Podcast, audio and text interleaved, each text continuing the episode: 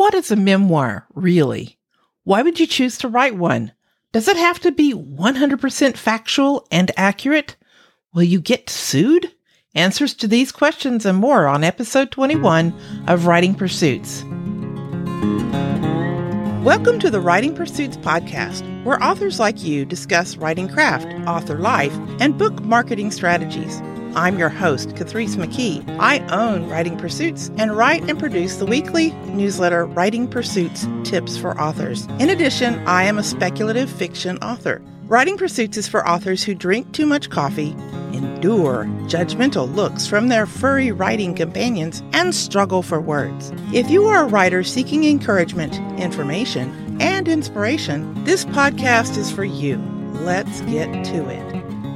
Hey, Writing Pursuits authors, welcome back to the podcast. To those of you who are new, I want to extend a special welcome. My name is Catrice McKee, and I'm glad you're here. Please leave a comment, a star rating, and follow the show to help others find Writing Pursuits. Today, I am thrilled to welcome an expert on writing memoirs to the show. Valerie Ihsan is a published author, a story analyst, podcaster, and coach. As a certified three story method editor, she nurtures and empowers authors to create their best work. She specializes in helping writers find the core message of their memoirs, diagnosing underdeveloped areas in their fiction or nonfiction manuscripts with a story rubric, and taking writers through the process of writing a memoir from beginning to end.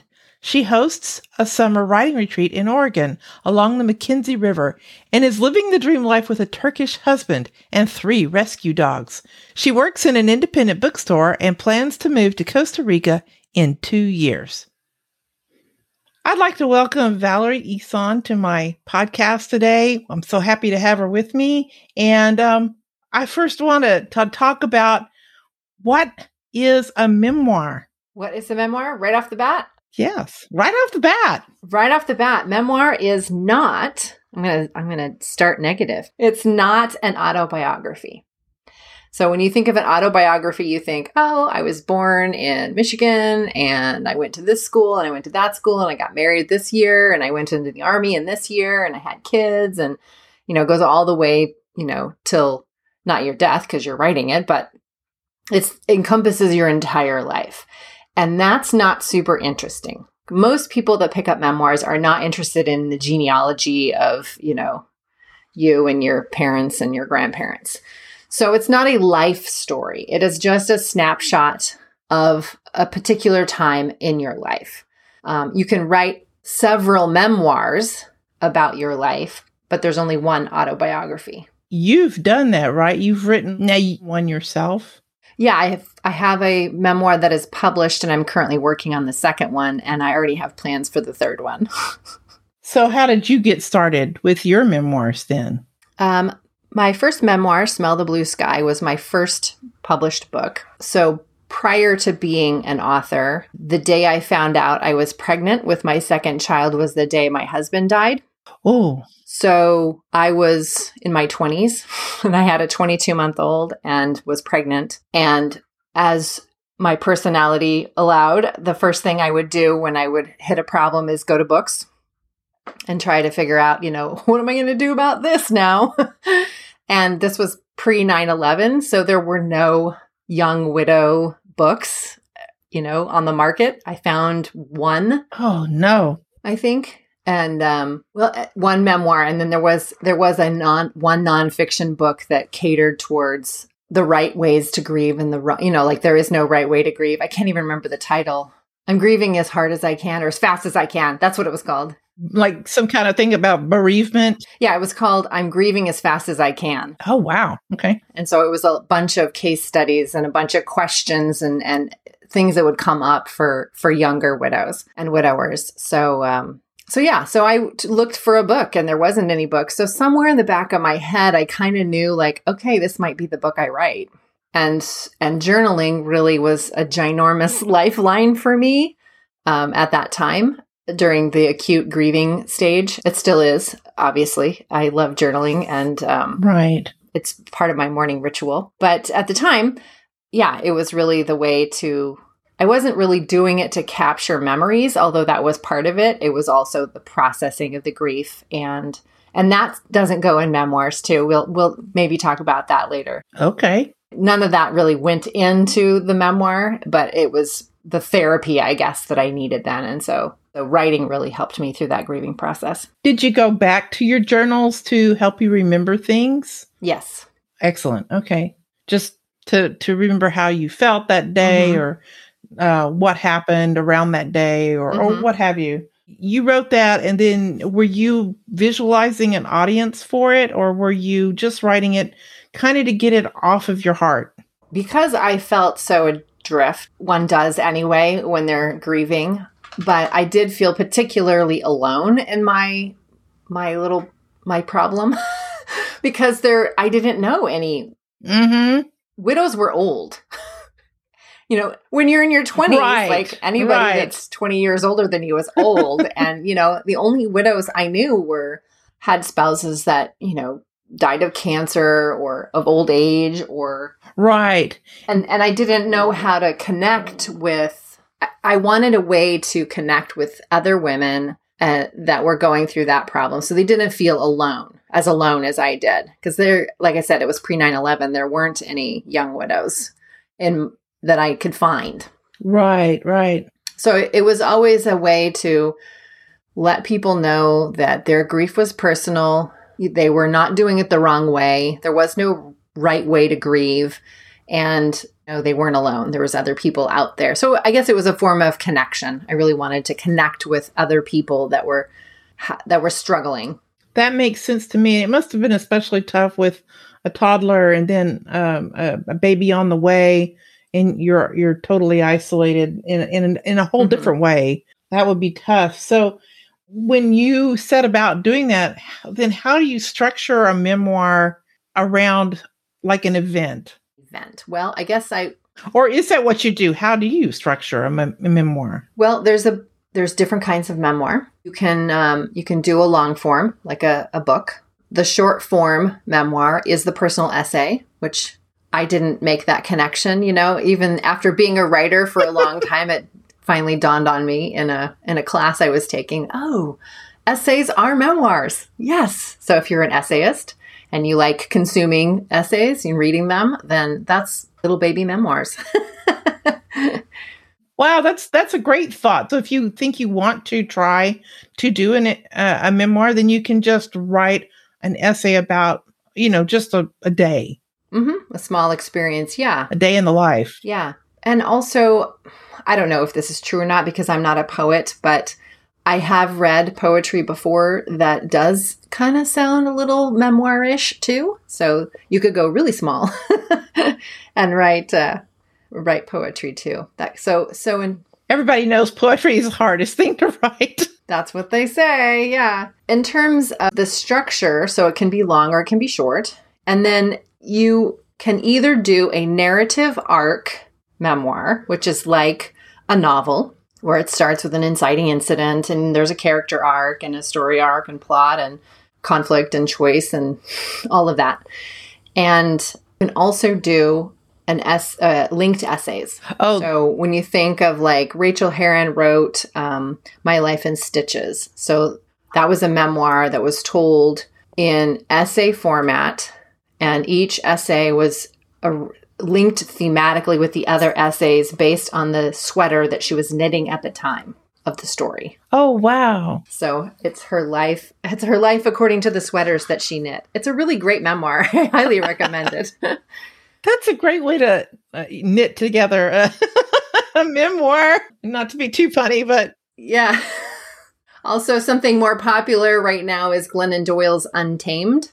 And that one is not a narrative arc. Sometimes uh, the essays are not even really essays, they're real small things. I kind of feel like it's an anthem almost. Um, I really enjoyed it, but it was not a narrative arc memoir. So I, I would say those are the two most common a narrative arc that reads like a novel, or one that's written more in essays and they're linked by some theme. There's one other one that pops up every once in a while, and it, it's kind of a hybrid of the two almost. And that's like the Eat, Pray, Love, where it's got a it's got a, a, container that it fits in. There's a sculpture to the to the structure. Um, she has it in like you know three different parts. There are three different countries, and I think she also um, I think the the number of chapters, which I use loosely there, uh, correspond with the number of like prayer beads or so, that and this necklace that she mm-hmm. had. So she she was really deliberate about it. Another um, book that I really like it's called Made from Scratch. It's about a woman that stopped doing uh, corporate work and bought a farm, homesteading farmer, and so her memoir Scratch is a personal essay and then an article about the thing she was talking about in the personal essay. So if it's this funny story about these chickens that she loves watching, then the next um, mm-hmm. article is going to be about how to raise chicks. Oh. So it was informational, but there was a lot of narrative as well. And I really liked that structure. That's almost like a YouTube channel. You know, if you watch enough YouTube channels and you really key into one, what tends to happen is they're mostly about what they're trying to teach or what their topic is, but occasionally they'll branch into uh, a vlog. Yeah you know, and they'll tell this is how our life is and, you know, things that are going on and very personal. And then they'll go right back to, so if you think of it as kind of a YouTube channel in print. also, I think it's really great for nonfiction writers if they're writing about anything, any, any nonfiction topic by bringing in a couple of personal stories into the nonfiction manuscript, you can really connect with the reader, I think. And I think it really improves the nonfiction work by adding a couple of little, you know, stories in there.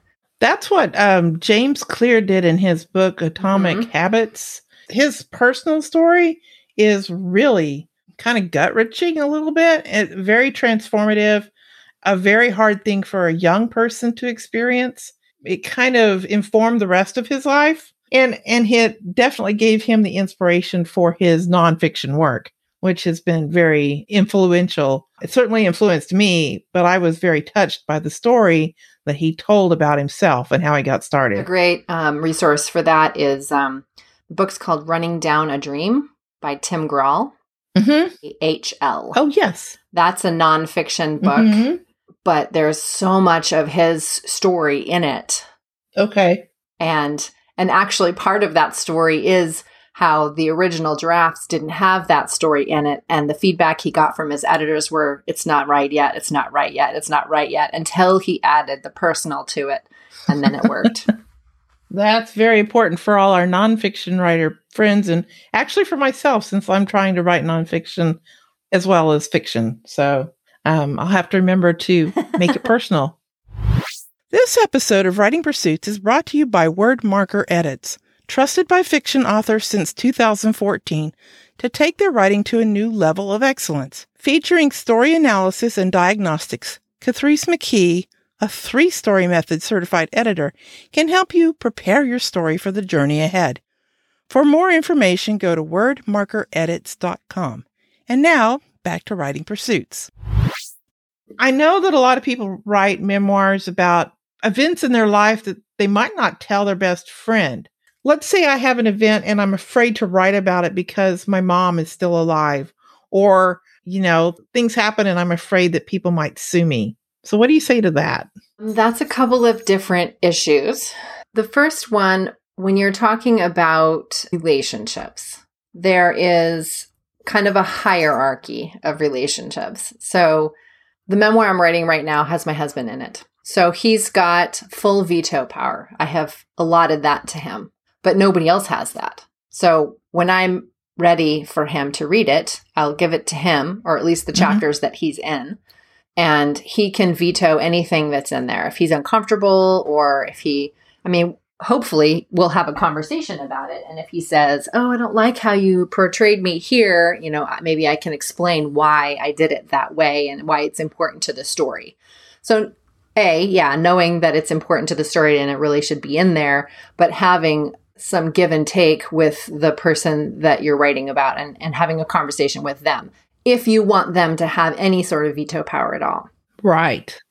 If it's My sister that I'm writing about, yes, I care about what she feels and, and if she's in the book and, and I'm kind of worried about how, you know, how she'll how she'll take it, I can give her those Mhm. pages again and let her ask if I can put it in a different way or, you know, something like that. So it just depends on if it's really necessary for the book. If you took it out, would it really, you know, change the dynamic of the story? And what amount of veto power are you giving to those people? So that's that's one way of looking at it. But first, before you do all that, you have to write the story, right? So I would just write it with nobody in mind, you know, just write your story out and then you edit it so it's not the diary we talked about before. Another thing that I try to do is make sure that the people I'm writing about are being portrayed honestly and multidimensionally. So sometimes I get feedback like I was writing about my ex-husband and my former mother-in-law. I gave it to her to read. She's also a writer and I wanted her opinion. And she said that he was not portrayed multidimensionally enough. Like he was just this non entity almost. And Right. while my initial thought was, well, it's not about him, you know, he is just sort of a placeholder in this story.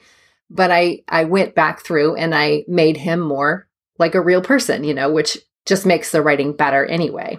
Um, and then edit it so that everything in the story is about you. You are the driving force behind the story. The story is about you and how you are remembering the situation and how you were affected by the. And so, if you were molested, like it's not a hmm expose about your uncle that did this thing.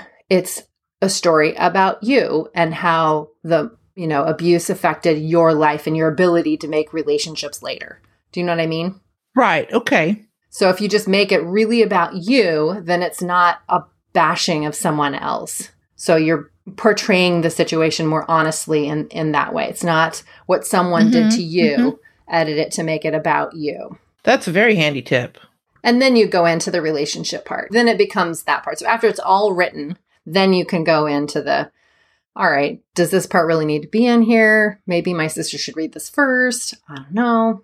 And then in terms of the um you asked about being sued.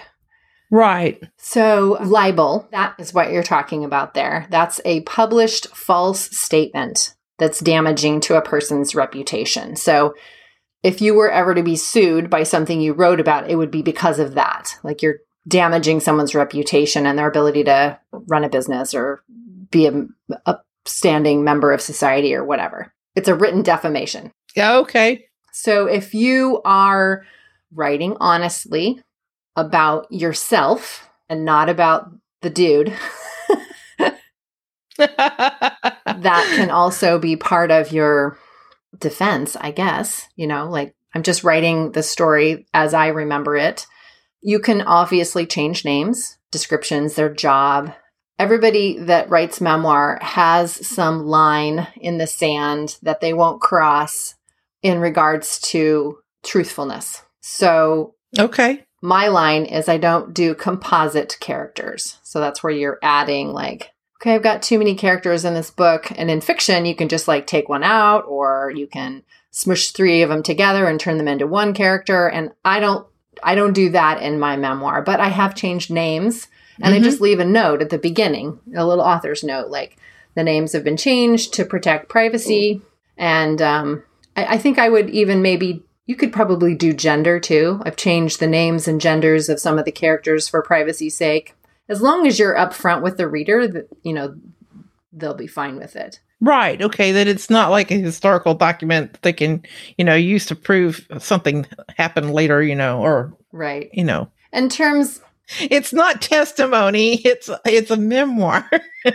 It is. And really, again, it just boils down to it's your story. And also, in terms of, of being sued, um, usually the people that have the power and money to do that are celebrities or Mhm. business owner that's high up in the community that has a lot of clout or something like that. So if you're not writing about those people, if you're not writing, I mean, if you're not a celebrity and you're not writing about a celebrity, then chances are you wouldn't be sued any. Right. I think the worst that could happen, like you said, you know, my I wrote I want to write about my mom, but she's still alive and I don't want her to her feelings to get hurt. So that's just a personal thing that you have to go through after you write the story and you've written about her honestly and multidimensionally and you've written it so that it's about your reactions and your life after the fact. It's not really about her. And if you want her to read it, you can, or you cannot right. let her read it. You know, you can just publish it and she doesn't even need to know you wrote a book about her. you could do that too. Use a pen name. Use a pen name. Yeah, you could do that too. And also, if you chose the indie route and you decide after the fact that it's getting too much heat or something, if it really does come to that, you can always unpublish it. That's true. You're not going to get sued. That's good. I, I, think that's reassuring because I think a lot of people have a memoir in them to write or essays at the very least, um, things that they need to kind of get out there and, and maybe share for a reason. But what are some myths about writing memoirs? Well, we talked about the fear of being sued. I think that's kind of mm-hmm. prevalent there too. I get asked about that a lot. Um, but I think also the truthfulness aspect of it comes up a lot in conversation. So they know now, they being the capital they, that what we remember changes as we remember it. So every time we recall an event, it changes slightly. And then what you remember is that changed event. So then next time you remember it, absolutely. You're remembering the changed event, which then changes a little. And it's just microscopic little changes, but it's like that telephone game. Like it's just going to get altered just a tiny bit. And so reconstructing memory can be difficult. You can look at journals again, you can interview people from your past. Um, but also just I think I find I find comfort in remembering that I'm just telling my truth. Mm. So my story is going to be different than my sibling's mm. story. So the that's not what he said doesn't really come into effect because this is how I remembered it. This is my story. If you're having a hard time remembering the truth of the moment, you can't just create a scene like you can in fiction, but you can the truth of the moment actually I think is a good way to put it. it if it's something that he always said, then you can put it in this scene even if he didn't say it in this scene because it was something he always said. Okay, he always said blah blah blah. Yeah. So you can you can reasonably extrapolate that he would have said this thing in this situation. So you can put that scene in the in the memoir and be confident that you're not telling a lie. Mm-hmm. Even if you can't remember if he said it that day or if it was three days earlier. Right. So that's the other part that I find very useful is the compression of time. So that means like I just said, if if he didn't say it that day, but it was three days earlier, you can compress those three days. They never happened. and and we're doing this because what we're writing is a literary work. We're we're taking literary license. We're borrowing from that literary form of a novel. So you can take that creative license, you can compress time. We tell our truths, which works with dialogue and description. Um, if if you want to leave out the confusing bits of a memoir, that's great. Just if it doesn't contribute to your theme, if it doesn't move the story forward, just like in a novel, you're going to take that out. Fantastic. That's fantastic advice. Um, I uh, I know that you have started a new kind of venture in your life of being a three story uh, method uh, editor, and I was wondering. Um, I know you've worked with people before on memoirs. What are you taking uh, from the three story method towards helping people with their memoirs? You can definitely use the three story method in memoir, and it's hard, but it's hard just like it is with novels. So if you're looking for the global or the excuse me, the global conflict and the global choice right. and the global consequence, just in it like in a novel, finding where those are and really highlighting them and, and making them engaging and, and riveting for the reader, you do that with your novel as well. So what is the thing that changes your life in this in this instant, you know, not your whole life necessarily. It's just the part you're writing about. What's that thing that kicked everything off? And then what's the what's that dark moment of your soul? What is that flaw that you are killing off so that you can make this really big huge choice that's really hard? and then what's the fallout from that and right and then you have that luxury of compressing the mm-hmm. time mm-hmm. to you know, because things happen slowly in real life, sometimes it takes a long time to process right. something that happened to you. But because you can compress it, then you can keep it very interesting for the reader. Um, and also, you know, just focused. So yeah, I really like that. Um, do you have a service that you're offering? Yeah, a couple of them. So the story diagnostic that all of us three story method mm-hmm. editors do, yourself included, has um, you can do that on memoir as well. Just like because you're the character, you still have to have emotional tone and pacing and theme and and all of that. And and so you can do the story rubric and the story diagno- diagnostic on memoirs. So I do that. Um, also, I find that theme is really super important. So I have a service where I help authors find the core of their memoir, that that armature, that theme, that takeaway message, what that statement about life that you are trying to prove through the behaviors of yourself and the other characters in the book. Um, I think it's more important in memoir than in fiction actually to have a really good theme because otherwise it's just some random dude talking about their life, you know, and that just doesn't that that's not very interesting. Sometimes theme is the last thing you find. Sometimes theme is the last thing you find in fiction, not the first thing. And I think on memoir, it would be, like you say, kind of turn that on its head a little bit. Um, and sometimes my readers will come back and say, Oh, I think the theme is so good. And I'm like, Did they think it was? And they'll reveal what it was. And I'm like, I see where you got that, but that wasn't what I was yeah. going for. so somewhat it's in the eyes of the reader. Uh, but in the case of memoir, I can really see why that would be a great thing to know up front. Also, um, so you have something yeah. to aim at. And so that I do that service, just help them find what that core is so that they can go and write their write their book. Other people need a lot more structure than that and a lot more help. And so I do have a service where I help them write their memoir over the course of a year. It's basically coaching, really, but it just takes them step by step right. through the process and learn all the all the bits of of how memoir is different than novel writing. But a lot of it's the same, really. I think. Right. Right. I think that's great. Well, and but you come at it with experience with memoirs, which I don't think any of the rest of the uh, editors in uh, you know in our group yeah. have have that experience. So that's a very great great thing for for your clients to know is that you've got experience and and you, you you're coming at it with a great set of tools. I know that they can find you at Valerie Ihsan, and that's V A L E R I E I H S A N dot com. I'll put that in the show notes, so no worries there.